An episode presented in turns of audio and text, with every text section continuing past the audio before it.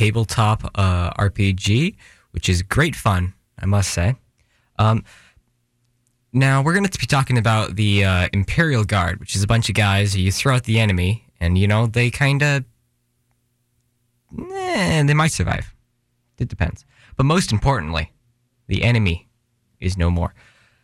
Now we're we're gonna talk about these guys because they haven't gotten a model update in like forever. I, I don't know how long it's been, but it's been forever. And with the new uh, plastic Sisters of Battle, you know, some space nuns, some space nuns with flamethrowers, some good stuff there. Um, they've gotten they've gotten model updates from their metal old models to new, fancy, nice looking, top quality plastic models. Now, I went to a local game store and, you know, buying some new models, and I noticed that the regular uh, Cadian Guard 10 man squad, which is usually around $30, very expensive, was 35 Now, I have a suspicion because Games Workshop, the company that makes these and sells these, they're a bit they're a bit loopy in the head. They don't really know what they're doing anymore.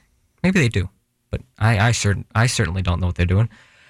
I think that instead of phasing out models by lowering the price, they decided that they can make more money by raising the price. So my suspicion is that the next group of the next faction to get an update, because we all know that it's not Eldar, because no one likes Eldar. No one, Games Workshop does not like Eldar. They don't like updating the aliens. No one likes updating the aliens, but everyone begs for it, but it's not going to happen.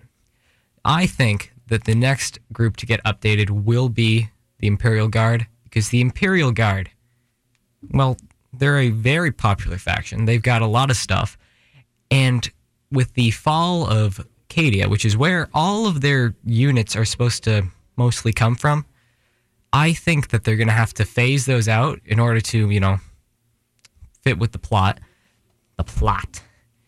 So I think that the Cadians are going to get phased out, and we're going to get some nice um, Kriegers, you know, some, you know, some German-inspired soldiers. So that'll be fun, or maybe some Valhallans, you know, some nice, uh, some nice Russians, some nice, nice Russians, or maybe we'll get some, um, maybe someone else. I don't, I don't really care as long as I get my darn Krieg because I like Krieg. Krieg is just so much better because I don't like painting skin skin color. It always it always looks either too pale or just too red. It looks like a sunbird. It's it's nasty. You could see it. It, it just doesn't look right.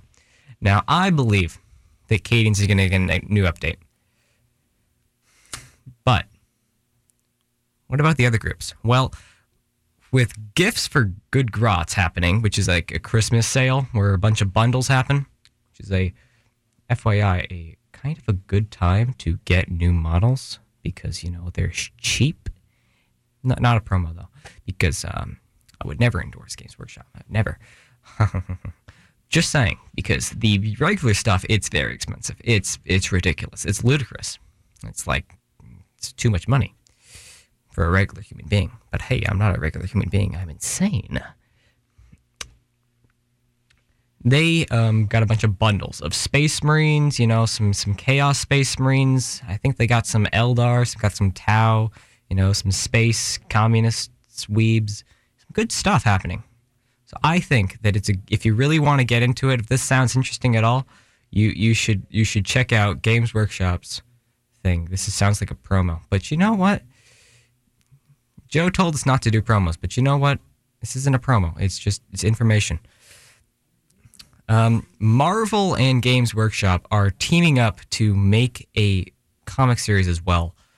That that sparked a lot a lot of uh, arguments about what's it going to be like. Is it going to make uh, Warhammer uh, 40k mainstream, which a lot of people don't want because then it brings in the um, the because then Games Workshop sees that they got to make it more publicly appealing, which means that they take a bunch of the grim dark edginess that makes 40k 40k, and they add some sparkly uh, sunshine and some rainbows, maybe some unicorns. You know, you never know. It's Games Workshop; they're loopy in the head. But it also sparks debate about how are are are is Marvel gonna respect 40k for being what it is, or is it going to put its own spin on it? Because if it does put its own spin on it, then no no one's gonna like that. No one's gonna like that. It'll portray the the series and the the universe as something it isn't. Which I mean, you, if you want to find lore videos, you can just go on YouTube. It's very easy. You can find hundreds of hours of just informational content. It's very fun, very good to listen to while you're doing something else, like painting. But also, they have apparently Dan Abnett, who is a who works for Marvel or who's worked for Marvel and has written some very good Black Library, which is the uh, Warhammer 40k, um, you know, books. He's written some pretty darn spicy books. So I think I think that the series is going to turn out quite well. Along with mainstream, they're also going to get a TV show, which I mm, it follows the Eisenhorn, which I haven't read. Regrettably, I'm going to get those books somehow. But it, it'll follow that, which means they have some room to screw it up. But if they follow the story, and they you know they have some decent CG, it'll it'll it'll turn out good. So you know what? The it, it looks hopeful for me as a guardsman player and for the um, Warhammer 40k uh, fandom. So it looks good. And that's your um that's your nerd trash for today. I'm Beck Harris.